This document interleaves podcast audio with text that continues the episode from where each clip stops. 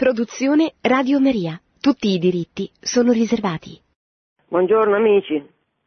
Oggi, oggi ho appena discusso con eh, Don Francesco Voltaggio che conoscete, che eh, è l'ospite di questa puntata da eh, Lago di Tiberiade dove sta, io invece sto, sono tornata a casa.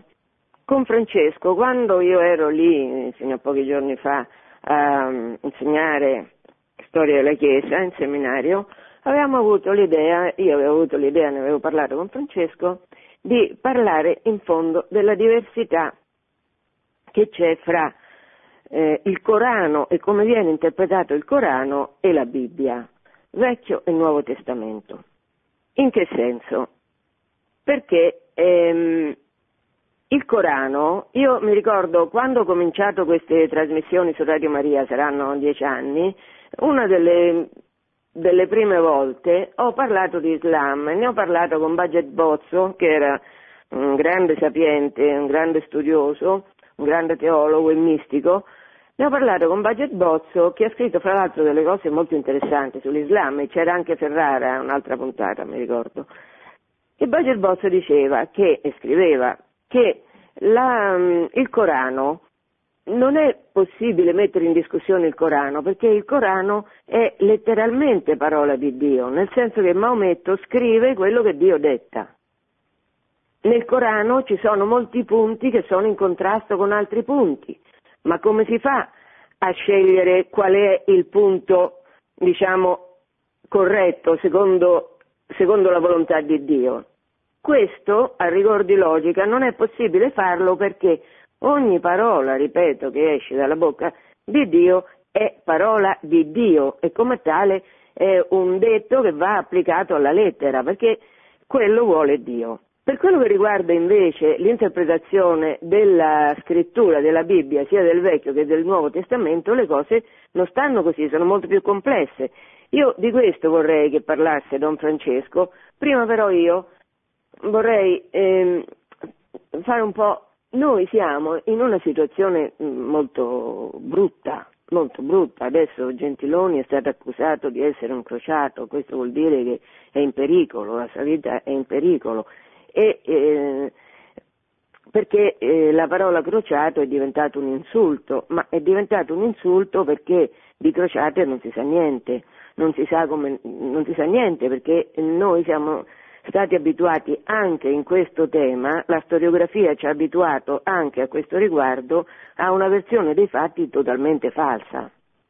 Adesso sarebbe interessante riprendere il problema delle crociate, che anche questo ho trattato, però per dire che è una situazione, in fondo, come mai tanta parte dei musulmani non si è ribellata all'orrore che sta facendo l'ISIS?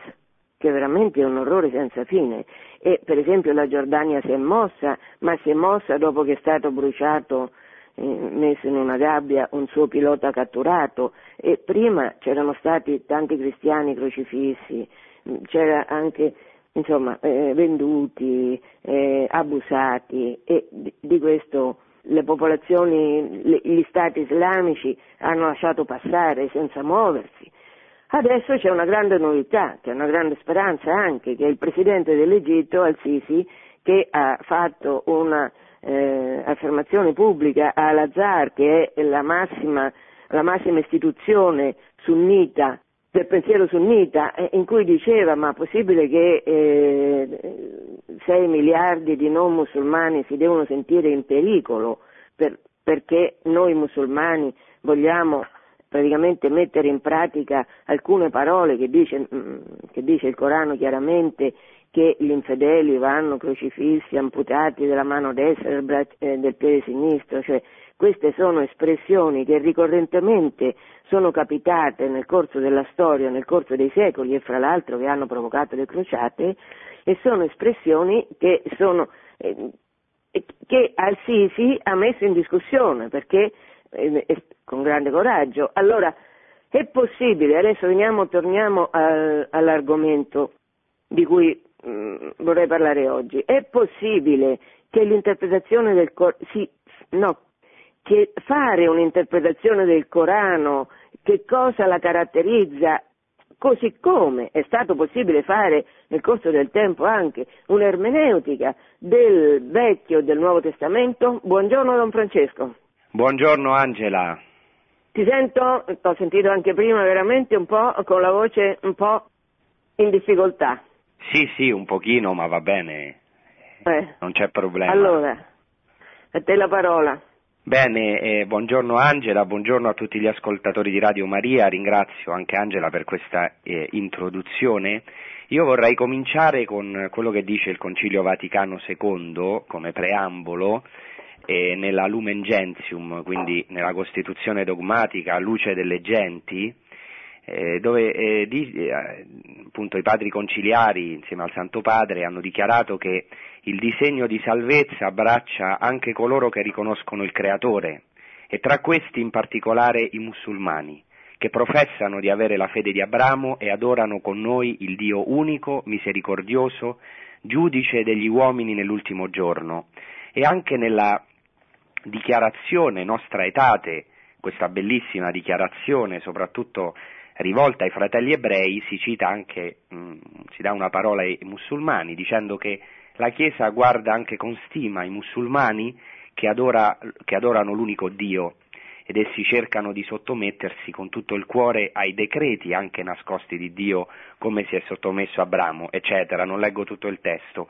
Perché ho cominciato con questo testo? Perché incominciando diciamo con questa introduzione e premettendo che un cristiano è chiamato ad amare, a testimoniare l'amore di Gesù Cristo a tutti gli uomini, senza distinzione, eh, atei, eh, uomini di altre religioni, eh, induisti, buddisti, anche i musulmani, in questo diciamo, ambiente di amore, di misericordia verso l'altro e nello stesso tempo anche però con verità, perché come diceva bene anche Angela, non si può confondere l'amore con il buonismo, con un sincretismo religioso, cioè l'amore implica anche la verità. Gesù Cristo ha annunciato la verità, alla fine è morto per amore sulla croce, anche per la verità che ha annunziato, quindi una verità che un cristiano non afferma con violenza, ma afferma con forza e anche con misericordia con dolcezza, se Dio, se la grazia ce lo concede,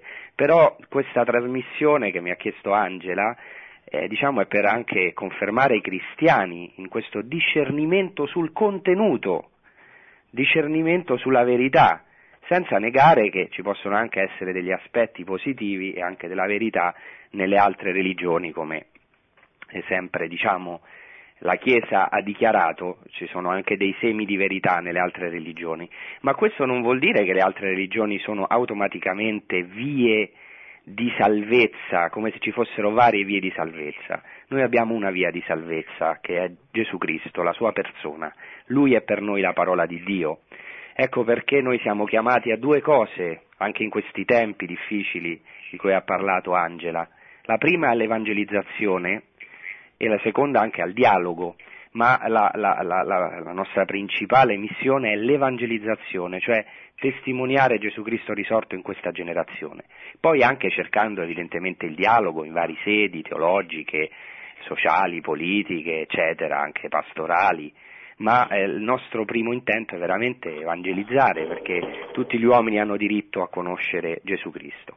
Bene, detto questo, eh, Angela, se se vuoi possiamo entrare proprio eh, in media res, cioè nella, nell'argomento di oggi che mi hai chiesto di trattare, che è la differenza fra l'interpretazione della Bibbia nella Chiesa e quella del Corano nell'Islam. E quindi diciamo, entriamo già in un tema specifico, il discernimento sul contenuto, proprio perché non possiamo diciamo, fare confusione o fare mh, eh, diciamo, di tutta l'erba un fascio e quindi è necessario diciamo, eh, distinguere, discernere, eh, perché a questo ci chiama il Signore, specialmente in questi tempi. Bene, la prima differenza fra l'interpretazione cristiana della Bibbia e quella islamica del Corano risiede nella natura stessa dello scritto, questo è importante capirlo bene, cioè nell'essenza stessa dello scritto. Che voglio dire con questo? La Bibbia, che per noi è parola di Dio, è un insieme di libri scritti nell'arco di molti secoli, almeno cinque o sei secoli, se non forse qualcosa di più. Mentre il Corano, ecco la differenza essenziale, è, secondo la fede musulmana, una parola consegnata direttamente a Maometto durante la sua vita terrena, quindi in pochi anni, ricordo dal 610 al 632. Si tratta di varie rivelazioni, alcune mh, che eh, eh, Maometto ha ricevuto alla Mecca fino al 622 e poi a Medina. Quindi si tratta di un messaggio rivelato 14 secoli fa a Muhammad, cioè Maometto in arabo Muhammad, per un tramite angelico, cioè l'angelo Gabriele, e da lui dettato a vari testimoni che l'hanno imparato a memoria e lo hanno compilato, questi compilatori in arabo si chiamano Kuttab, e quindi il Corano è disceso dal cielo, letteralmente, dicono eh, i musulmani in arabo, ecco io cito qualcosa perché conosco l'arabo, è munzal, cioè disceso dal verbo appunto anzala, che vuol dire rivelare ma anche fare scendere. Attenzione, poi tiriamo le conseguenze di questo. Quindi per l'Islam la parola di Dio è il Corano e il profeta Maometto è il semplice strumento di rivelazione, cioè è il profeta che ha portato, diciamo che ha ricevuto attraverso l'angelo Gabriele la rivelazione di Dio. Per noi cristiani la cosa è molto diversa, attenzione, per noi la parola di Dio non si identifica con la scrittura, questo è molto importante, molto importante. Prima dello scritto c'è l'evento, cioè l'intervento di Dio nella storia della salvezza. Qui la parola magica, per così dire, la parola chiave è storia. Nella storia della salvezza cioè, prima di tutto c'è l'esperienza di Dio, Dio che si rivela nella storia, che entra nella storia umana, e poi questa esperienza, per così dire, si cristallizza in, un, in uno scritto. Lo scritto non può esaurire l'esperienza, l'intervento di Dio nella storia della salvezza, che è così grande che non può essere riassunto, per così dire, in poche parole, per cui la scrittura è veramente parola di Dio, ma la parola di Dio è ancora più grande della scrittura. Questo è fondamentale.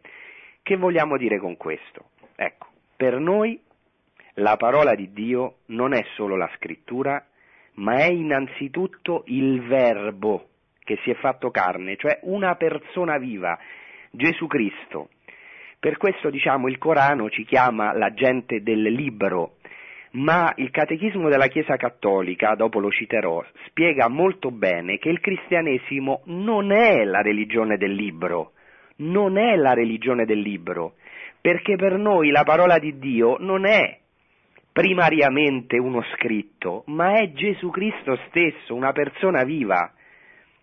Perché questo è così importante? Perché per noi la scrittura o la parola di Dio è vera non perché lo crediamo e basta, a causa di un indottrinamento o perché ce l'hanno insegnato da bambini o perché l'abbiamo ripetuto da quando siamo bambini, no, ma perché abbiamo fatto esperienza di Dio in Gesù Cristo e possiamo ancora oggi fare esperienza di Lui, perché la parola di Dio nella nostra vita continua, perché Dio continua la sua storia della salvezza con noi e la nostra storia è una parola di Dio, in cui Dio continua a entrare perché è vivo. Gesù Cristo è vivo, la parola di Dio che si è incarnata, che è viva nel cielo, Gesù Cristo risorto, continua a voler veramente eh, che noi abbiamo un'esperienza viva di Lui, un contatto vivo con Lui. Quindi vedete, il concetto eh, di rivelazione è completamente diverso, diciamo, il concetto di rivelazione tra noi cristiani e, e, e diciamo, tra la scrittura e il Corano. Questo è un punto fondamentale, su questo anche vorrei continuare. Ora però vorrei solamente fare una parentesi riguardo a quello che ho detto. Abbiamo detto che il Corano è disceso dal cielo, appunto è munzal, proprio disceso dal cielo, attraverso l'angelo Gabriele, ma direttamente da Dio a Maometto. Quindi se il Corano è disceso dal cielo, attenzione, non esiste nessuna possibilità di interpretazione critica o storica.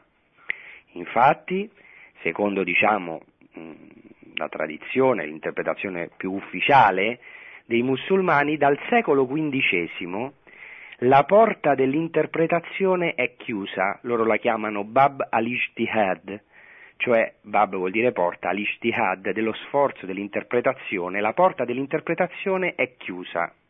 Poi ritorneremo su questo, tenetelo ora presente un momento. Bene, quindi passiamo al concetto di rivelazione.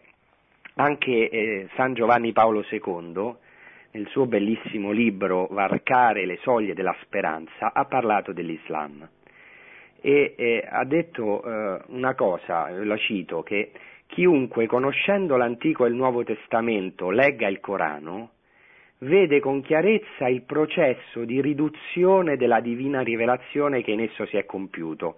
Guardate com'è chiaro San Giovanni Paolo II e vi invito a rileggere questo testo, forse alla fine se abbiamo tempo, se Angela vorrà, lo possiamo rileggere tutto, perché San Giovanni Paolo II comincia con un discernimento, comincia a dire la differenza nel concetto di rivelazione, dice che l'islamismo non è una religione di redenzione e poi conclude, tuttavia la religiosità dei musulmani merita rispetto, non si può non ammirare per esempio la loro fedeltà alla preghiera, eccetera, dice anche cose molto belle, poi della religiosità concreta dei musulmani, perché anche un musulmano che non conosce Cristo, che non, cercherà nella sua vita di poter vivere secondo la formazione che lui ha ricevuto, non si tratta qui di incolpare eh, gli uomini, però ecco, San Giovanni Paolo II è molto chiaro, comincia con un discernimento e proprio comincia, guardate, veramente era anche un genio perché era un filosofo, San Giovanni Paolo II, parla del processo di riduzione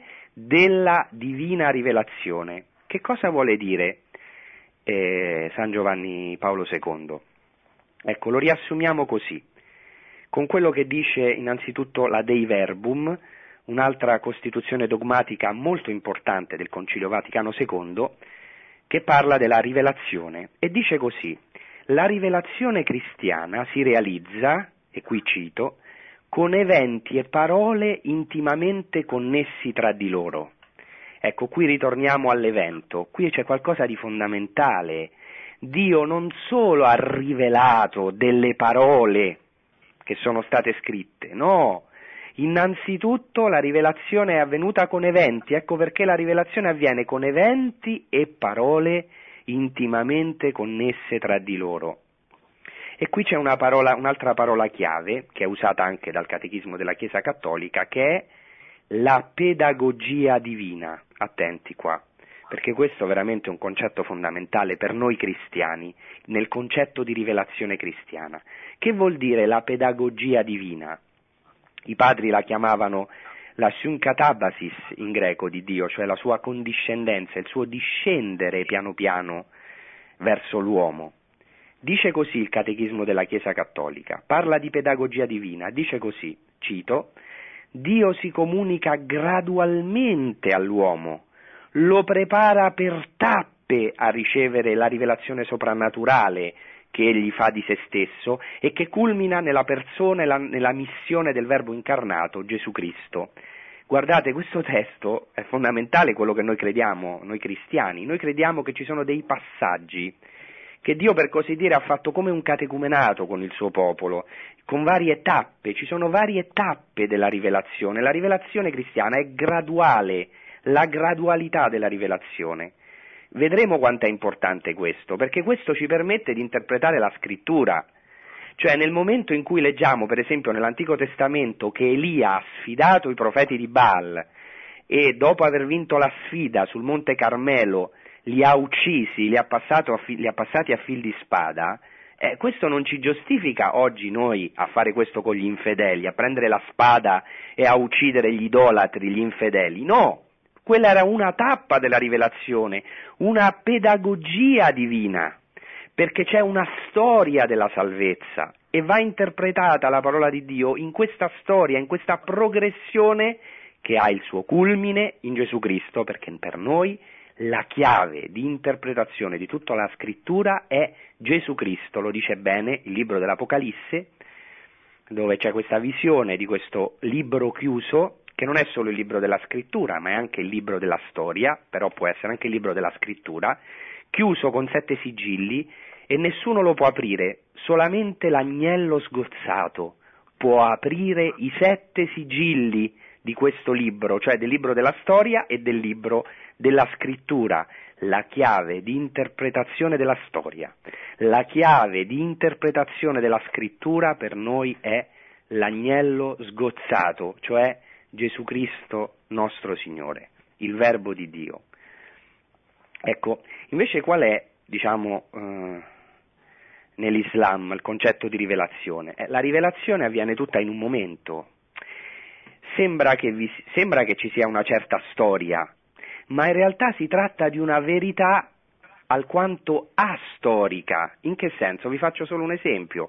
La sura terza parla di Maria, perché ci sono dei testi anche belli del Corano sulla Vergine Maria, la madre del profeta Isa, cioè del profeta Gesù, però nella sura terza si dice che Maria è la figlia di Imran.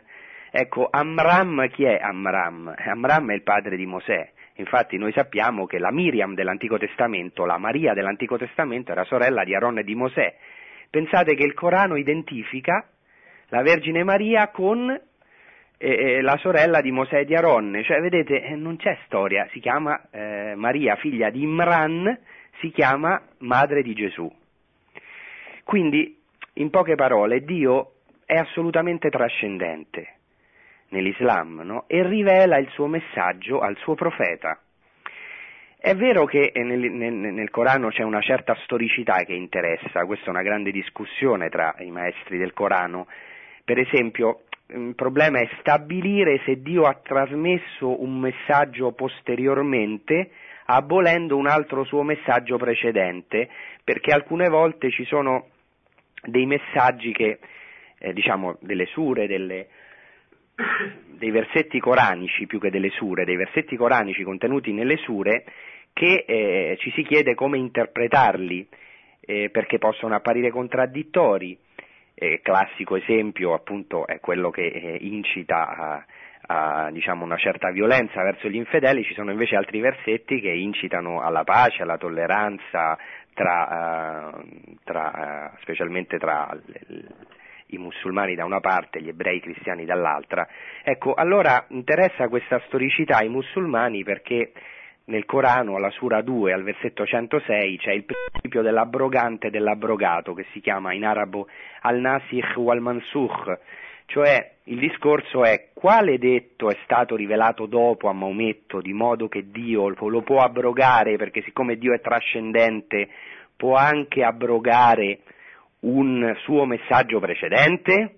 Eh? Guardate questo è interessante, eh? Dio che può anche, perché fa quello che vuole, è assolutamente trascendente, eh, Allahu Akbar no? è, è superiore a tutto, allora può anche abrogare un messaggio precedente. Quindi alcuni sono un po' mh, concordi nel, nel, cercare una certa storicità, anche se questo è molto discusso, eh, anche tra gli interpreti del Corano. Quindi per concludere questa prima notazione, cosa implica tutto questo che abbiamo detto per noi cristiani riguardo alla scrittura? Indica che un passo biblico va interpretato in questa pedagogia divina perché la Bibbia non è una, eh, certo la Bibbia è perfetta, la parola di Dio è perfetta, è vera, è la verità, ma eh, va interpretata in questa progressione, in questa pedagogia divina. Vi faccio un esempio, no? Così, molto, mm, eh, scusatemi un po', uh, diciamo terra terra per intenderci, il fatto che Salomone nell'Antico Testamento sia l'uomo della sapienza per eccellenza e abbia avuto più di mille mogli, non giustifica che noi, eh, diciamo, eh, anche se siamo sapienti, diciamo, dobbiamo avere mille mogli, no, perché c'è stata una progressione. Abramo sappiamo anche che andò con la sua schiava, questo non ci giustifica perché lo ha fatto Abramo, perché c'è stata una progressione, perché Dio poco a poco, per esempio, non ha subito Dio ordinate amate i vostri nemici, eh, diciamo, la storia della salvezza è, è una storia appunto che culmina come, di, come un padre ammaestra un bambino, piano piano gli mette in bocca le sue parole, così Dio ha fatto con il suo popolo, ha fatto con noi. Bene, questo è la prima per quanto riguarda il concetto di storia della salvezza, il concetto di rivelazione, spero che ora sia chiaro che è molto diverso, molto diverso, radicalmente. Poi c'è il concetto di tradizione. Anche qui, anche i musulmani hanno la tradizione, ma il concetto di tradizione che abbiamo è molto diverso. E, e qui mi spiego. Ecco, un altro concetto fondamentale dell'ermeneutica giudaico-cristiana, cioè dell'interpretazione giudaico-cristiana della Bibbia, è quello di tradizione. Anche i musulmani hanno la tradizione che loro chiamano sunna. La religione islamica si basa su due fonti normative fondamentali, il Corano e la tradizione, la sunna. E qui potrebbe sembrare che c'è qualcosa di simile, perché sapete che per noi o, eh, diciamo, il Concilio Vaticano II lo, lo, ha ribadito, la fonte della rivelazione è Gesù Cristo che diciamo, eh, eh, si dona a noi in queste due fonti che sono la scrittura e la tradizione. Anche noi abbiamo la scrittura e la tradizione e come diciamo fonti della rivelazione, per così dire, che dipendono dall'unica fonte che è Cristo. E allora può sembrare qualcosa di simile, anche i musulmani hanno lo scritto, la scrittura, il Corano e la tradizione, la Sunna, allora andiamo un attimo a approfondire un po' rapidamente questo concetto. Cioè il Corano, secondo i musulmani, è primario in quanto è rivelazione divina, ma la tradizione per loro è un complemento indissociabile in quanto spiega il Corano.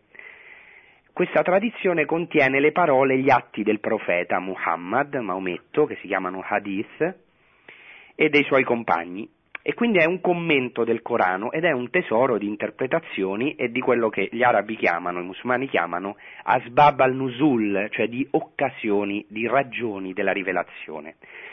Quindi cosa vuol dire questo? Che per quanto riguarda la teologia o il diritto, per esempio la legge, la sharia, se eh, non c'è una norma coranica nel Corano, non, non c'è una legge particolare, allora si ricorre alla tradizione. Vedete il complemento Ora andiamo a noi cristiani, perché questo ci interessa. Il nostro concetto di tradizione è molto diverso da questo. Perché che cos'è la tradizione per noi cristiani? Non è solo il complemento della scrittura, attenzione, eh? Attenzione perché dobbiamo noi avere molto amore per la tradizione della Chiesa, per non cadere anche specialmente negli errori di, di, di protestanti che diciamo sono uh, ritornati al sola scrittura, per noi è inconcepibile, per noi cristiani cattolici, diciamo per noi cattolici, il sola scrittura, anche per gli ortodossi, è inconcepibile. Perché? Perché che cos'è la tradizione per noi? Attenzione, per noi la tradizione è la trasmissione della rivelazione divina. Che vuol dire, attenti, non è solo un'interpretazione della scrittura, come nell'Islam, ma la tradizione ha dato vita ha dato origine alla stessa scrittura, ha accompagnato durante i secoli la scrittura e ancora dà vita alla scrittura. È quello che abbiamo detto, prima dello scritto c'è l'esperienza. Questo diciamo noi eh, specialmente nel cammino lo dobbiamo anche a Carmen Hernandez che ha delle catechesi stupende sulla parola di Dio e lei insiste su un punto su cui ha insistito anche il Concilio Vaticano II, cioè cos'è che ha dato vita alla nostra scrittura? La tradizione, perché eh, gli interventi di Dio meravigliosi, il passaggio del Mar Rosso, le meraviglie che Dio ha compiuto con il suo popolo, con Abramo, Isacco, Giacobbe, con il suo popolo nel deserto, e i profeti, tutto questo è stato piano piano raccolto dalla tradizione, non è stato primariamente scritto, ma è stato prima celebrato, lodato. Quando il popolo di Israele passa il mare, non si mette subito a scrivere, ma prima cosa che fa celebra, canta, Signore tu sei stato grande, stupenda è la sua vittoria, mia forza e mio canto è il Signore, celebra, canta, esulta, perché Dio è stato grande, è stato buono e lo celebra come in una liturgia e lo passano ai loro figli, lo trasmettono ai loro figli, quanto Dio è stato potente con loro. Questo è importante sia per l'Antico Testamento che per il Nuovo Testamento. Infatti, il Vangelo di Giovanni si conclude proprio così. Com'è la conclusione del Vangelo di Giovanni? Molti segni fece Gesù in presenza dei suoi discepoli, ma non sono stati scritti in questo libro interessante, non sono stati scritti. Ah, Giovanni, San Giovanni sceglie solo dei segni essenziali. Questi sono stati scritti, continua l'Evangelista, perché crediate nel Figlio di Dio e perché credendo abbiate vita nel suo nome. E poi nella seconda conclusione del Vangelo dice che eh, Gesù Cristo fece così tanti segni che non basterebbero tutti i libri del mondo per, eh, per enumerarli. E questa è la differenza, che è talmente grande l'azione di Dio come possiamo noi scrivere? Come potrò enumerare, Signore, le tue meraviglie? Cosa farò, dice il Salmo? Come potrò rendere grazie al Signore? Non ho altro modo che innalzare la coppa della salvezza. Ecco la liturgia, si celebra, c'è questo slancio verso Dio, i segni della liturgia e che fanno parte della tradizione. Ecco allora la tradizione ha dato vita alla scrittura, l'ha anche accompagnata perché la parola di Dio, dobbiamo capirlo, è una continua riattualizzazione di se stessa. Ci sono riscritture, rivedono gli eventi a distanza di tempo, quando sono nell'esilio, rivedono tutta la storia di Abramo, che anche lui è stato chiamato da Ur, anche lui ha dovuto soffrire, anche lui eh, è stato provato da Dio finché Dio lo ha portato nella sua terra. Vedete, la scrittura è una continua tradizione, ritradizione, raccontare, riraccontare e in questa tradizione va interpretata, questo è fondamentale. Ecco, questo è riassunto nel Concilio Vaticano II in modo mirabile dalla Dei Verbum 9, la Costituzione dogmatica. Dice così, attenzione, la sacra tradizione, la scrittura, sono tra loro strettamente congiunte e comunicanti, ambedue scaturiscono dalla stessa divina sorgente che è Cristo. Cristo è la fonte della rivelazione in due, per così dire, fiumi che sono la scrittura e la tradizione. Quindi vedete che per noi è inconcepibile il sola scrittura. Facciamo un esempio concreto, di nuovo terra terra, per capire questo. Per esempio, nel Nuovo Testamento si parla dei vescovi sposati. Si dice il vescovo mh, mm, si è sposato una sola volta. Allora è chiaro, uno legge la scrittura e dice ma come? La Chiesa cattolica e la Chiesa ortodossa non obbedisce a questa parola della scrittura, ah, ma attenzione, attenzione, perché è tradizione antichissima della Chiesa. Eh, l'importanza del celibato, Gesù Cristo è stato celibe, San Paolo è stato celibe, si è affermata l'importanza del celibato innanzitutto per i vescovi e quindi la scrittura va sempre interpretata nella tradizione della Chiesa, perché altrimenti ognuno la potrebbe interpretare come vuole e questo sarebbe inconcepibile, c'è una tradizione della Chiesa, dei nostri padri, eccetera, su questo non mi soffermo perché spero che sia abbastanza chiaro, ma sarebbe interessante poi entrare negli esempi concreti, vediamo se poi ci sarà tempo, nelle domande possiamo entrare. Bene, quindi concludendo, Cristo è la chiave della scrittura,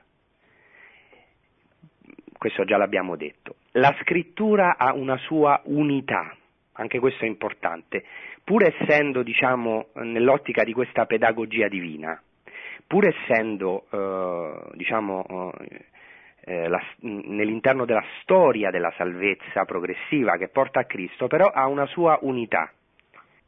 Unità perché Dio è uno, fa una storia con il suo popolo che è, è una. Allora la parola di Dio eh, si deve interpretare in questo senso, eh, nell'ottica della storia della salvezza e nell'ottica della sua unità. E qui voglio dire un punto importantissimo mm, che a me piace molto personalmente, eh, che eh, si chiama diciamo, mm, l'analogia dell'incarnazione. E mi rifaccio qui a un, un discorso bellissimo, bellissimo, che ha fatto uh, San Giovanni Paolo II nel 1993 è stato pronunciato quando eh, la commissione biblica eh, presieduta dall'allora cardinal Joseph Ratzinger eh, gli ha consegnato un documento importante che si intitola proprio L'interpretazione della Bibbia nella Chiesa. E San Giovanni Paolo II parla della analogia dell'incarnazione. Cosa vuol dire? Cerco di spiegarla in modo semplice perché questa è la grande differenza, attenzione, con il Corano, eh? questa è la vera differenza, l'incarnazione. che evidentemente i musulmani non possono accettare, un Dio che si è fatto carne, un Dio che si è fatto piccolo. Ecco perché per i musulmani Dio è il più grande, loro lo proclamano uh, cinque volte no, al giorno della moschea, Allahu Akbar, eh, però per noi cristiani eh, noi possiamo proclamare Allahu Asghar, cioè in arabo si è fatto anche il più piccolo, colui che era il più grande si è fatto il più piccolo per salvare l'uomo. E così veramente il Dio eh, che, che, niente può, può, perché noi abbiamo in questo senso questa stessa idea di Dio, eh, che Dio eh, è, è, diciamo, è incomprensibile, per così dire, è, è tota-, oltre, è nel mondo ma è oltre il mondo, non può essere definito da nessun luogo, non può, non può essere definito da nessun tempo, il creatore di tutto il mondo ha deciso di essere circoscritto, si è fatto storia, si è fatto tempo, si è fatto luogo, è entrato fino nelle eh, più profonde pieghe e eh, piaghe, come dico sempre io, dell'umanità. E questa è la differenza. Cosa vuol dire analogia dell'incarnazione? Dice San Giovanni Paolo II, come Cristo si è incarnato, quindi lui che era Dio, natura divina, ha preso la nostra natura umana nell'unità, attenzione, nell'unità dell'unica persona di Cristo, così analogamente, non è la stessa cosa, è una analogia, similmente, così possiamo dire, dice San Giovanni Paolo II, della scrittura. La scrittura è parola di Dio ispirata dallo Spirito Santo, quindi ha una natura divina, per così dire, ma in parole umane, cioè Dio ha rivelato la sua parola in parole umane, umane. Allora cosa, questa è una conseguenza fondamentale per noi. Cioè noi non possiamo accedere alla divinità di Cristo e non possiamo accedere alla divinità della parola di Dio, per così dire, se non attraverso l'umanità. Noi non possiamo conoscere la divinità di Cristo se non attraverso la sua carne, per così dire, la sua umanità. L'umanità non è un ostacolo alla nostra conoscenza di Dio, è la condizione di possibilità per noi di conoscere il vero Dio. Questo è importantissimo per noi cristiani. Non dobbiamo avere paura della nostra umanità, perché l'umanità è lo strumento di salvezza attraverso cui è avvenuta a noi la divinità. Ecco lì eh, quello che chiamiamo in teologia l'unione ipostatica, cioè l'unione nella persona di Cristo della natura divina e della natura umana indissolubile, indissolubile. Per cui tanti santi hanno avuto questo amore, pensiamo a San Francesco d'Assisi, pensiamo a Santa Teresa d'Avila, arrivare alla divinità di Cristo attraverso la sua umanità.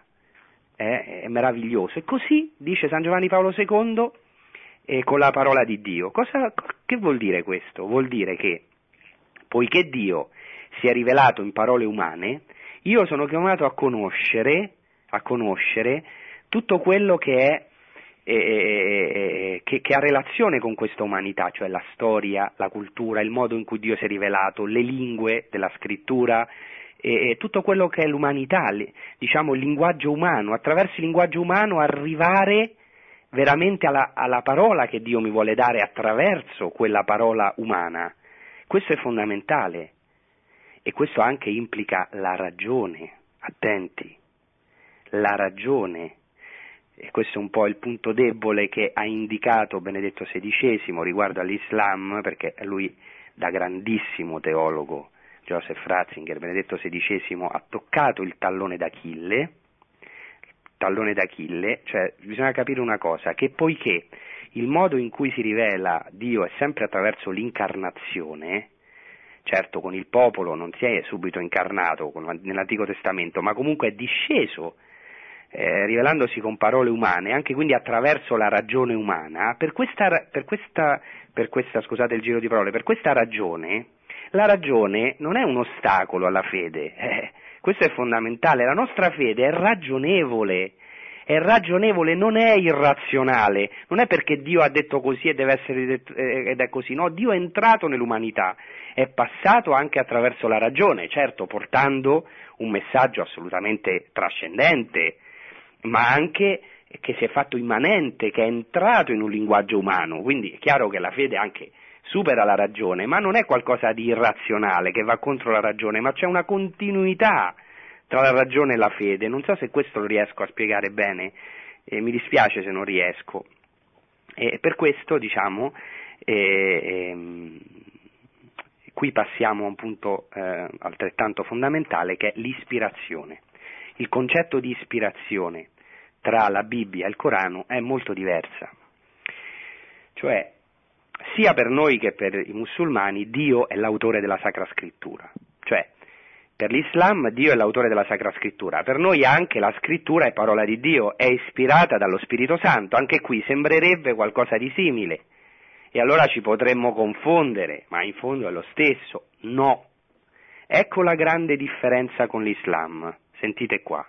Lo dice bene di nuovo la Dei Verbum, il Concilio Vaticano II, al numero 11, Dei Verbum 11. Dice, Dio ha ispirato gli autori umani di cui si servì nel possesso delle loro facoltà e capacità che cosa vuol dire questo? Che l'ispirazione, non dobbiamo credere che la Bibbia sia stata scritta sotto delle estasi e che Dio abbia dettato direttamente agli autori umani ogni lettera, come invece è così per il Corano, per cui diciamo Dio ha dettato, Maometto ha trasmesso e così fedelmente, esattamente in arabo, perché è fondamentale la lingua araba, nel, nel Corano, è la lingua di Dio, Kalam, la lingua araba, e per cui che ha dato poi vita ad Al-Kitab, per eccellenza il libro, il Corano, e, e per noi non è così. Gli autori umani erano nel possesso delle loro facoltà, di nuovo per questa ottica dell'incarnazione, perché Dio ha scelto di rivelarsi in un linguaggio umano, attraverso autori umani che erano quindi nella loro cultura, di modo che noi possiamo passare attraverso l'umanità, per così dire la carne, tra virgolette, della scrittura, possiamo veramente conoscere la parola di Dio, perché la parola di Dio è veramente parola di Dio, veramente ispirata dallo Spirito Santo, porta quindi il messaggio divino, Dio si è autorivelato, ma sempre attraverso le facoltà umane, quindi attraverso la ragione, l'essere dell'uomo, perché la fede, perché la rivelazione di Dio è un'esperienza innanzitutto che passa per l'umanità, che fa l'uomo, che poi l'uomo appunto celebra, trasmette nella tradizione e scrive nel libro, nella Sacra Scrittura. Quindi cosa conclude il Catechismo della Chiesa Cattolica? E qua cito, il cristianesimo non è una religione del libro, ma, ma, una, ma una religione della parola di Dio. E qui il Catechismo cita San Bernardo di Chiaravalle, sentite che bello. Non è una religione di una parola scritta e muta, ma del Verbo incarnato e vivente. Ecco, grandissimo, San Bernardo non poteva riassumere meglio tutto quello che noi abbiamo detto. Non si tratta nel cristianesimo, nella Sacra Scrittura, di una parola scritta e muta, ma del Verbo incarnato e vivente che è innanzitutto una persona e poi che si, si, si, è autorivelata nella Scrittura e nella tradizione. Allora, questo fa sì che noi per concludere, eh, c'ho ancora qualche minuto Angela che concludo? Certo Francesco, certo. Ecco, noi abbiamo quindi dei principi ermeneutici fondamentali nella Chiesa, che vuol dire principi ermeneutici? Come si interpreta la scrittura? Dei principi in base ai quali possiamo interpretare la scrittura secondo la volontà di Dio. Ecco, innanzitutto ci sono due elementi che sono fondamentali. Primo, noi quando uh, interpretiamo la parola di Dio dobbiamo sempre vedere qual è l'intenzione dell'autore sacro, cioè cosa l'autore voleva dirci. Questa è la prima diciamo, interpretazione, se volete quella più letterale. Questo è importante, non possiamo far dire alla parola di Dio qualunque cosa. Ma la scrittura va interpretata con l'aiuto dello Spirito Santo mediante cui è stata scritta non si può interpretare la scrittura senza la fede, senza la tradizione, senza lo Spirito Santo, perché questo sarebbe un danno enorme. Inoltre, un'altra cosa importante è che, oltre all'intenzione dell'autore, è vero che la parola di Dio è un vero tesoro, perché eh, lo stesso autore, anche se quando ha scritto era in possesso delle sue facoltà, ma trasmetteva un'esperienza così grande che trascende lo stesso scritto per cui la parola di Dio è un tesoro così grande che noi possiamo trovarci sempre cose nuove perché definitivamente è Gesù Cristo. Gesù Cristo, dice San Paolo, in lui sono nascosti tutti i tesori della sapienza e della scienza. E così nella parola di Dio, dice bene San Girolamo, per poter gustare la noce bisogna rompere il guscio. Ecco, attraverso il guscio dell'interpretazione letterale, dell'anche interpretazione storica, eh, ecco, noi andiamo alla noce che è veramente la parola di Dio, che è di una ricchezza infinita per chi la scruta e noi oggi, questo mercoledì cominceremo la Quaresima e spero veramente che anche come ci ha invitato il Santo Padre, come ci invita la Chiesa, possiamo mangiare della sua parola, che è una consolazione enorme poter essere iniziati alla scrittura, a scrutare le scritture. Ecco, quindi passiamo ai tre criteri o principi di interpretazione fondamentali.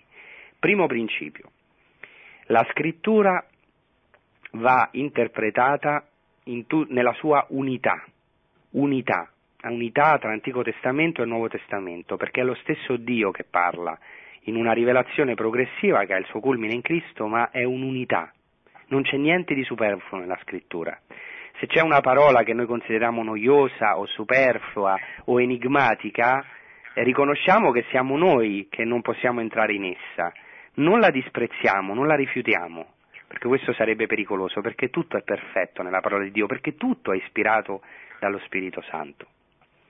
Il secondo principio fondamentale è che la scrittura va letta nella tradizione vivente di tutta la Chiesa, e questo già l'abbiamo detto.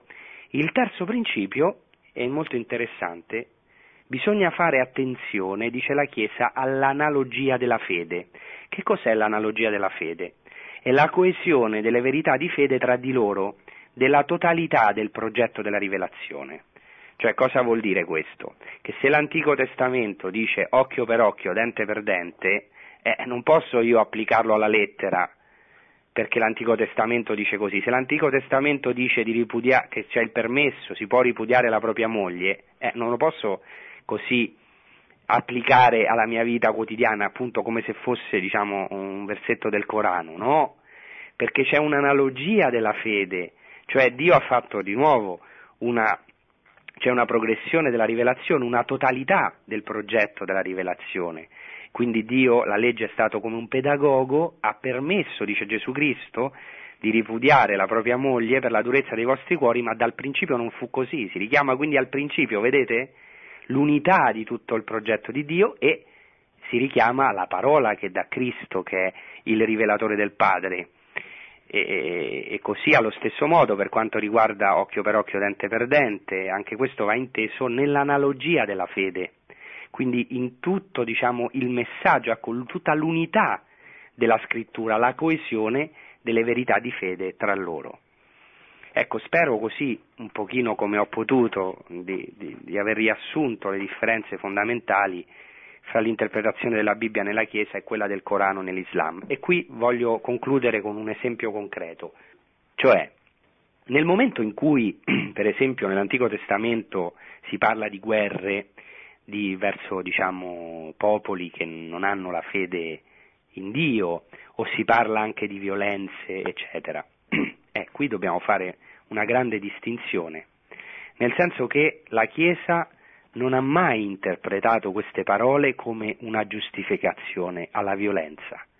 Mai, mai, questo non esiste nella tradizione della Chiesa. Di nuovo perché c'è un'analogia della fede e Cristo ha detto amate i vostri nemici. Dio ha portato tutto il suo popolo fino a questo culmine della rivelazione nel Monte delle Beatitudini, il sermone della montagna, avete inteso che fu detto occhio per occhio, dente per dente, ma io vi dico amate i vostri nemici, fate del bene a coloro che vi odiano, pregate per i vostri persecutori, eccetera, no? E, e, per cui è vero che anche ci sono stati cristiani nella storia, uomini di chiesa che hanno potuto fare delle ingiustizie, delle violenze, anche in nome di Dio, ma questo non è assolutamente giustificato nella scrittura, perché appunto bisogna tener conto dell'unità della scrittura, non è giustificato tantomeno nella tradizione dei nostri santi padri, che è fondamentale, della Chiesa, né tantomeno nel Magistero. Non c'è nessuna giustificazione alla violenza verso un infedele, verso a chi non la pensa come noi. No, solo una cosa, testimoniare Gesù Cristo evangelizzare, annunciarli con umiltà, con dolcezza, con rispetto, il suo amore, anche con forza, come facevano gli apostoli, con parresia, senza paura delle conseguenze, senza paura di essere incarcerati, schiaffeggiati, percossi, umiliati, crocifissi. Perché, ecco, con questo voglio concludere, chi non crede nella verità non ha un futuro.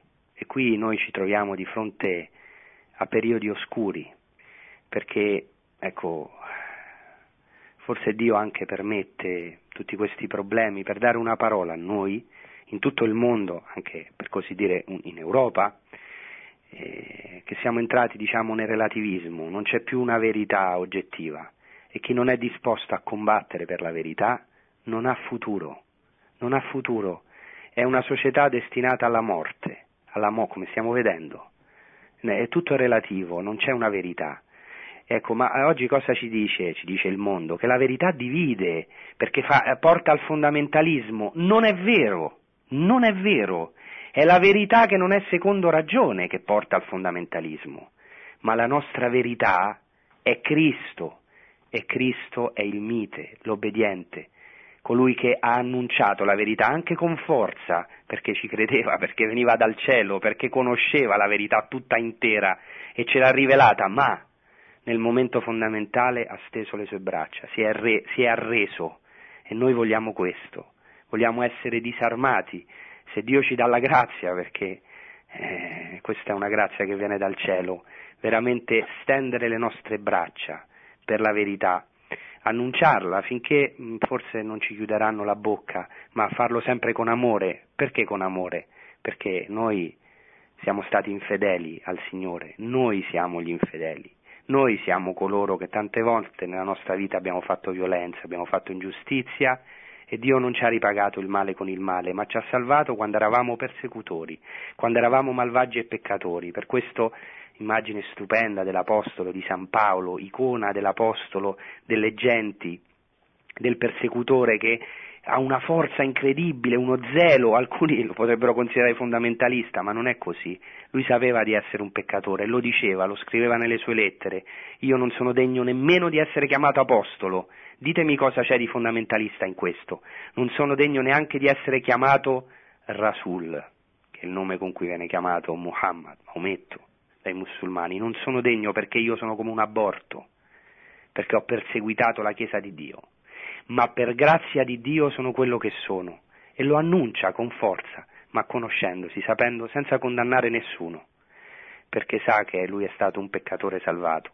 Ecco, io penso che questo è quello a cui ci chiama il Signore, anche in questi tempi difficili, oscuri, come tanti, Angela è un'esperta di storia della Chiesa, non abbiamo vissuti di meglio in tante epoche della storia della Chiesa, anche se, e con questo concludo, attenzione, questo ci invita anche in questa Quaresima a, eh, a chiederci, forse sono arrivati gli ultimi tempi? Noi non siamo, diciamo così, apocalittici, ma, ma, il cristiano sempre si chiede, forse ritornerà il Signore? Forse siamo negli ultimi tempi? Eh, forse veramente, anzi sicuro, il Signore mi chiama a me personalmente alla conversione perché il tempo si è fatto breve, la notte è avanzata, il giorno è vicino e quindi indossiamo le armi della luce gettiamo via le opere delle tenebre, le opere della violenza. Bene, spero con questo un po' di mh, mm, aver soddisfatto un pochino la richiesta di Angela, anche aver potuto aiutare qualcuno degli ascoltatori. La richiesta non solo l'hai soddisfatta, l'hai ipersoddisfatta, nel senso che hai fatto una cosa così bella, così profonda, eh, che ha dato il senso vero alla differenza che c'è fra il Corano e la Bibbia. Adesso passiamo alle domande, mm, dopo però, mm, prima di finire, Francesco magari, se tu puoi riassumere con quattro parole, che sono mm, le parole fondamentali di cui ti sei servito per analizzare questa realtà così meravigliosa della Bibbia e la differenza col Corano, in modo che puoi fare un servizio di sintesi, perché hai avuto una grandissima sapienza e magari eh, in qualche modo schematizzarla può essere un servizio. Passiamo alle domande.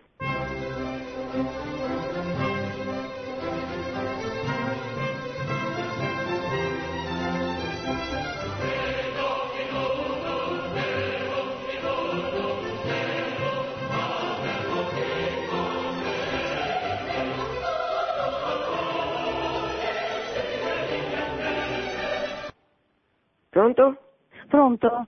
Sono Raffaella da Treviso. Volevo chiedere come hanno scritto tutti gli stessi episodi di Gesù, no? I, del suo Vangelo, perché hanno, che hanno, visto che ce n'erano tanti, tanti che non si potrebbero contenere nei libri, eh, hanno riportato però gli stessi episodi, le stessi, stesse parabole, voglio dire, tutti quanti. Francesco, Don Francesco? Sì, eccomi. Sì, Io non allora, ho capito molto eh, bene la domanda, però Sì, no, per- ho capito bene, per rispondere a Raffaella, Raffaella si chiede perché eh, se eh, Gesù Cristo ha fatto così tanti segni e in fondo ci sono così delle ripetizioni tra i vari Vangeli. Beh, innanzitutto se si conoscono bene i Vangeli eh, e sempre più in questo gli studiosi stanno andando verso questa direzione, si vede l'originalità di ogni evangelista, ci sono evangelisti che eh, raccontano, raccontano nei particolari interessantissimi alcuni miracoli e soprattutto il Vangelo di Giovanni eh, racconta dei segni che invece non sono nei Vangeli sinottici.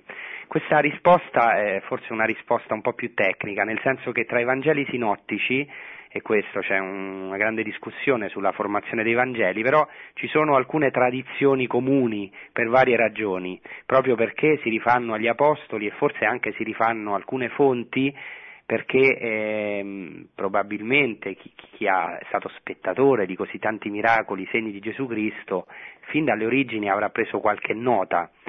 E quindi sappiamo che gli evangelisti, specialmente il Vangelo di Luca, fa un lavoro, dice poiché molti hanno messo mano, dice il prologo di Luca, a stendere un racconto degli avvenimenti successi tra noi, anche noi ne vogliamo dare un resoconto ordinato o illustre teofilo, cioè si rifà a, ehm, a diciamo, le fonti prima di lui, alle tradizioni, proprio perché c'è questa tradizione, però ripeto, vanno viste ricchezze, la ricchezza dei vari Vangeli, non sono delle ripetizioni. Ecco, però ci sono tanti segni che eh, non sono stati riportati e in fondo è anche bello perché lì possiamo mettere anche i segni e i miracoli che Dio fa ogni giorno con noi perché continua la stessa storia di salvezza che ha fatto con il suo popolo nell'Antico Testamento e nel Nuovo Testamento in Gesù Cristo la continua con segni e prodigi che fa con noi ogni giorno. Io risponderei così, in breve. benissimo. Altre domande? Pronto? Sei pronto? Mi sente? Sì. Sono Mario di Milano. Volevo fare una domanda. Se Gesù Cristo e Maria fossero stati adottati dagli zingari, si sarebbero comportati bene nella vita? E anche Dio, se fosse stato un essere normale, si sarebbe comportato bene nella vita? Ma domanda un po' curiosa, mi lasci dire, Mario, Eh, anche perché io, vabbè, mi occupo di storia e un detto noto è che la storia non si fa con i sé. Comunque, passo la domanda a Don Francesco. Sì, diciamo che la domanda è un po' difficile no, da rispondere. Certo, certamente la Vergine Maria e Gesù Cristo si sarebbero comportati bene anche se fossero nati, diciamo, come zingari e Dio eh, si è fatto essere umano e ha dimostrato che ha vinto per noi le tentazioni, quindi la risposta c'è, eh, perché la domanda era anche eh, se Dio fosse stato un essere umano come noi, si sarebbe comportato bene? Eh, Dio ha preso una natura umana in Gesù Cristo e ha vinto per noi quelle tentazioni essendo stato tentato in tutto eccetto il peccato, nel senso che eh, è stato diciamo l'innocente, ma anche ha avuto un combattimento. Ecco, però diciamo, possiamo prendere un po' il bene della domanda dell'ascoltatore in una cosa che io tante volte ho pensato, no? io vivo qui in terre in Israele, ma anche in terre arabe, perché viaggio anche in Palestina, in Giordania, anche qui in Israele ci sono gli arabi, tante volte quando passo per i villaggi arabi della Giordania, del deserto, dico ma perché io sono nato a Roma eh, a pochi metri eh, dal Vaticano, come, cioè pochi chilometri dal Vaticano, come la mia casa di origine, e ho avuto una, una, una famiglia cristiana, ho potuto conoscere Gesù Cristo, il cammino nella mia vita, e invece questi, eh, forse beduini no. Chi sono io perché Dio mi abbia fatto questi doni? Questo è importante sempre chiederselo quando abbiamo diciamo, un rapporto anche con, con, fedeli di altre religioni o con, con, con persone di, di, qualsiasi tipo, sapere che quello che abbiamo ricevuto è una grazia innanzitutto, non è un nostro merito. Quindi forse un po' bene prendere il bene della, della domanda dell'ascoltatore potremmo rispondere così che ecco, perché Dio ci ha fatto dei doni a noi, non perché noi prendiamo questi doni e li sbattiamo come un libro in testa all'altro, ma perché possiamo essere grati e avere misericordia degli altri che forse non hanno avuto gli stessi nostri doni. Sì, mi veniva in mente adesso che se eh, Mario intendeva dire, ha usato l'espressione zingaro come per dire l'ultimo degli ultimi, e beh, Gesù è nato come l'ultimo degli ultimi, è nato in una grotta perché Maria e Giuseppe non avevano neanche, neanche avuto modo di accoglierlo in una stanza eh, senza il freddo. La tradizione dice, la scrittura dice che c'erano due animali che lo scaldavano. Per questo dico, eh, più basso di come è, eh, si è eh, manifestato sulla terra Dio, ha scelto davvero l'ultimo, l'ultimo, l'ultimo posto, sempre. Prossima domanda? Buongiorno. Ehm, Buongiorno. Il, sacerdote, buongiorno. il sacerdote è stato illuminante per me nel farmi capire la differenza, farmi, avevo già percepito, però è stato molto chiaro, fra eh, in- come interpretano la Sacra Scrittura ehm, i musulmani e invece noi eh, attraverso la, la tradizione, attraverso la, la, la storia della salvezza. La cosa che mm, mi, ha lasciato, che non, non l'ho capito bene, lei ha parlato di Maria, mamma, eh, che anche loro credono n- nella mamma del profeta Gesù, Maria però ehm, sorella di Aronne e di Mosè. Però questa differenza di, eh, di tempo co- come viene spiegata? Ebbene, è proprio una bella domanda questa, perché è qualcosa che è difficile da capire e proprio fa parte di questa verità astorica, perché vedete, nel Corano, anche se ci sono affermazioni su Maria, Mariam, su, su eh, il profeta Issa, sul profeta Gesù, ma eh, non è che ci sono, sono narrati episodi della sua vita in una storia. Eh, E quindi diciamo questo come lo spiegano Eh, me lo domando anch'io perché eh, lo spiegano, eh, questo lo posso, posso rispondere dicendo che gli ebrei e i cristiani hanno falsificato successivamente, eh, hanno dei libri falsificati, che noi abbiamo falsificato la parola di Dio, che originariamente diciamo il messaggio per eccellenza è il Corano. Eh, come si spiega questo essendo stato ricevuto molti secoli dopo eh, rispetto alla scrittura? Dicendo, diciamo, loro rispondono dicendo che se c'è nel Corano una verità che contraddice l'Antico Testamento e il Nuovo Testamento, la colpa è perché noi l'abbiamo falsificato. Questa diciamo è la risposta più comune. Che non è molto argomentata, ma...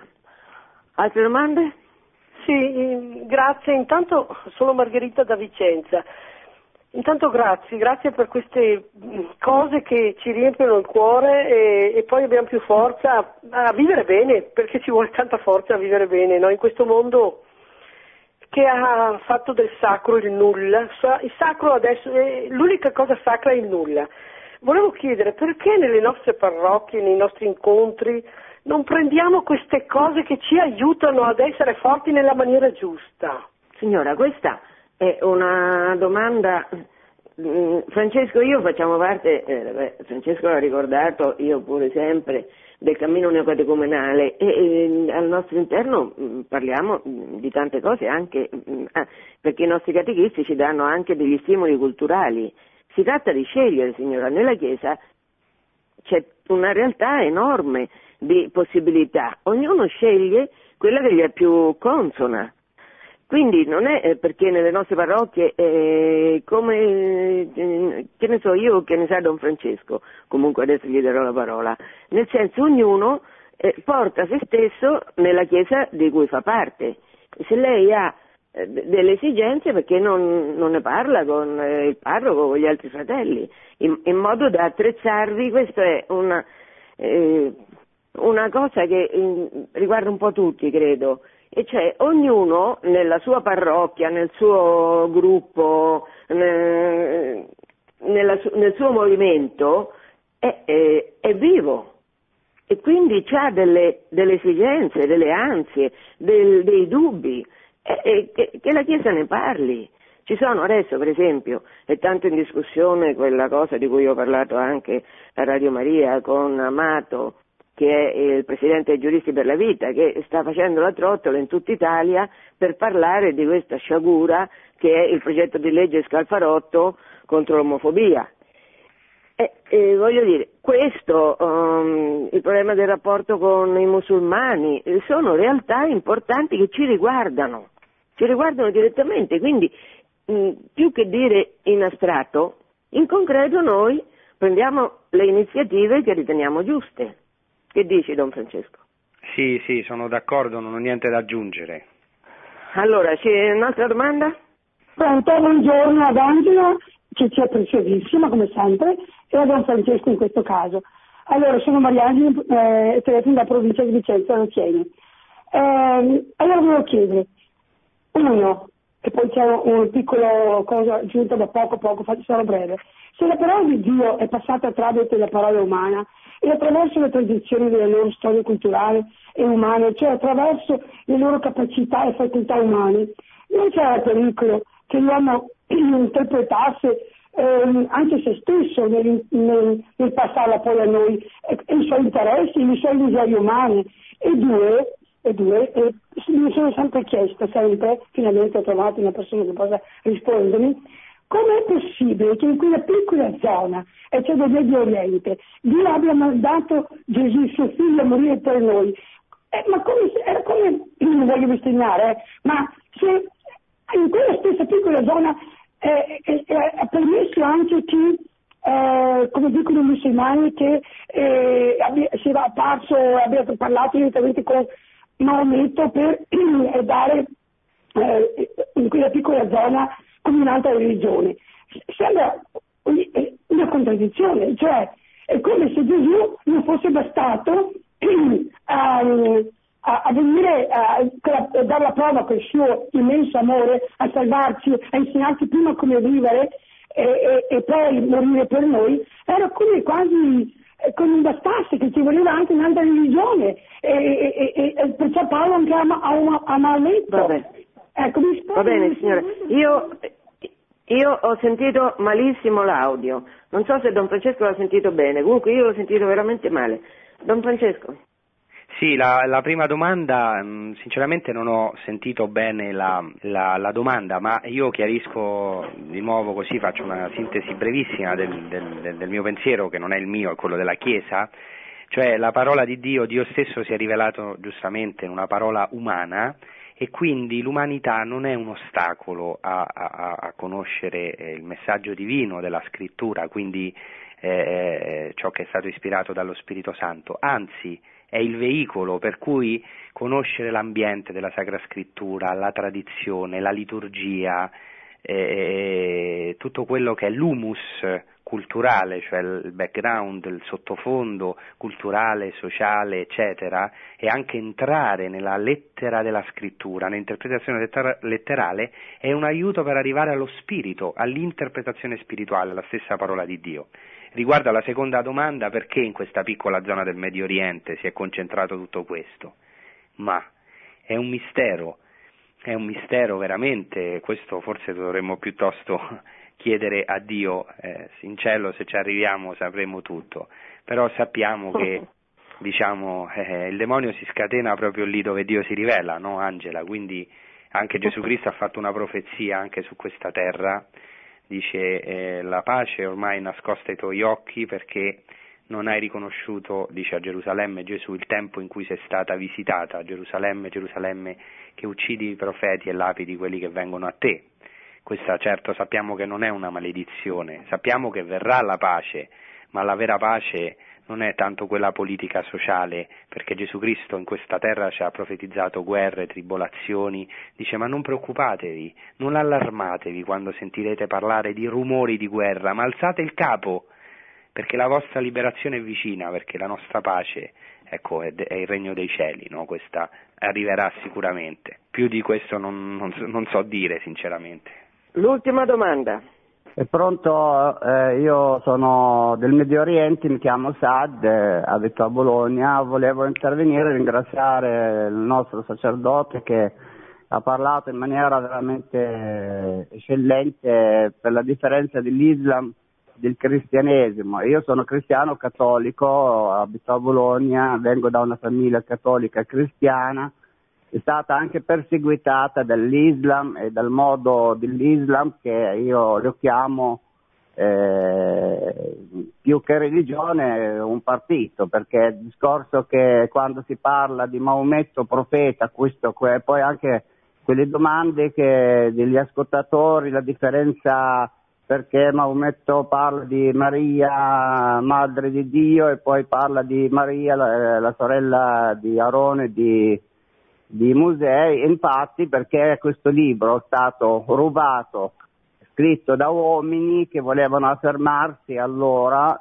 1400 anni fa, per rendere di loro dei personaggi che possono per, perseguitare tutte le persone che erano anche nell'isola arabica, che erano tutti cristiani, ma hanno messo come lo stanno facendo l'ISIS adesso, eh, queste leggi o diventi musulmano o ti ammazzo o paghi, paghi le tasse. Tanta gente per povertà non potevano o hanno accettato o morire, come anche quei poveracci, il 21 cupti cristiani egiziani che sono stati decapitati in Libia, che io vedo il loro sangue sul mare dell'Adriatico che sta versando per nutrire e per dire all'Europa convertitevi perché noi stiamo pagando il sangue, siamo testimoni a Cristo, perché l'ultima frase che hanno detto questi 21 eh, prima di morire, prima di essere decapitati, hanno detto Rabbi, Ya Rabbi, affido il mio spirito nelle tue mani. Questa è l'ultima parola prima di essere decapitati, per dire la testimonianza di questi cristiani che non rinunciano ad avere Dio e Cristo nella loro vita anche all'ultimo momento della loro vita. E noi Europa, come dice il sacerdote, abbiamo avuto la grazia di avere il battesimo, avere il Vaticano, avere le chiese vicino a noi, siamo i nuovi traditori, siamo i nuovi Giuda, abbiamo un'apostasia proprio per essere il nuovo Giuda e gli infedeli di Cristo. Meglio che ognuno di noi interroga se stesso invece di, di farsi Dio da solo, eh, eh, attaccare la Chiesa e attaccare i sacerdoti. Il Papa sempre chiede di pregare per, per il Papa, per la Chiesa, per i sacerdoti che hanno bisogno se siamo cristiani dobbiamo testimoniarlo e non aver paura perché Dio ha vinto il mondo nonostante tutte le difficoltà. Dobbiamo Chad, avere il coraggio Chad. di essere fedeli. Sì. Chad, shukran iktir. شكرا لك ابونا شكرا لك ابونا احنا سلام المسيح سلام المسيح سلام المسيح لك ولك ecco adesso io sono contenta che voi date prova della vostra lingua araba che noi non capiamo io ho capito due stupidaggini voglio citare prima di passare la parola a Don Francesco quello che diceva Assad mi pare si chiami l'ascoltatore mm, quello che diceva del, dell'eroismo perché guardate che anche oggi anche ai nostri giorni c'è una santità un profluvio di santità in questa Chiesa che viene, eh, che viene accusata da tante parti in tutto il mondo. E per esempio mi viene in mente che eh, è uscito sui giornali, mi pare in Iraq, eh, sono arrivati questi tagliagole e hanno promesso di tagliare la gola, c'era una famiglia lì, se non si fossero convertiti all'Islam. Allora, i genitori si sono convertiti pronunciando la frase dovuta, non c'è Dio se non Allah, Maometto il suo profeta, si sono convertiti. I due bambini piccolini hanno detto no, noi siamo di Gesù, noi vogliamo bene a Gesù e quindi l'hanno decapitati. Cioè la santità di Dio si manifesta nella santità dei fedeli che hanno fiducia in Lui in un modo sorprendente. Certamente questo, ci aveva ragione Assad, certamente questo, il dramma che viviamo è, come, spesso, come sempre dice la scrittura, sia il Vecchio che il Nuovo Testamento, cioè attribuisce le sciagure che ci capitano ai nostri peccati, ai peccati della nostra infedeltà. Certamente l'Occidente è diventato un, un abominio di desolazione, non c'è dubbio su questo, quindi, e c'ha ragione Franci- Don Francesco, eh, tutto quello che sta capitando adesso è come un modo che Dio ha per dire ma volete aprire gli occhi su quello che state facendo? Don Francesco, io eh, ti sono molto grata per questa splendida, era delicato parlare della differenza fra eh, Corano e Bibbia, ehm, perché è un argomento che alcuni stanno utilizzando per tagliare le teste, per torturare, per vendere come schiavi, mm, quindi diciamo è una questione delicata, che l'hai trattata in un modo così sapiente che veramente te ne ringrazio. Bene, un abbraccio grazie. Don Francesco. Grazie a voi, sono contento che abbiamo avuto anche un testimone del Medio Oriente che di lingua araba, questo è molto bello. Bene. e anche dà, dà un senso a quello che stai facendo tu imparando come hai imparato l'arabo che è faticoso. Eh, sì, sì. Bene, grazie tante Angela, anche a tutti gli ascoltatori. Buona giornata, un abbraccio a tutti. Coraggio, ci aveva ragione Don Francesco, coraggio. Produzione Radio Maria. Tutti i diritti sono riservati.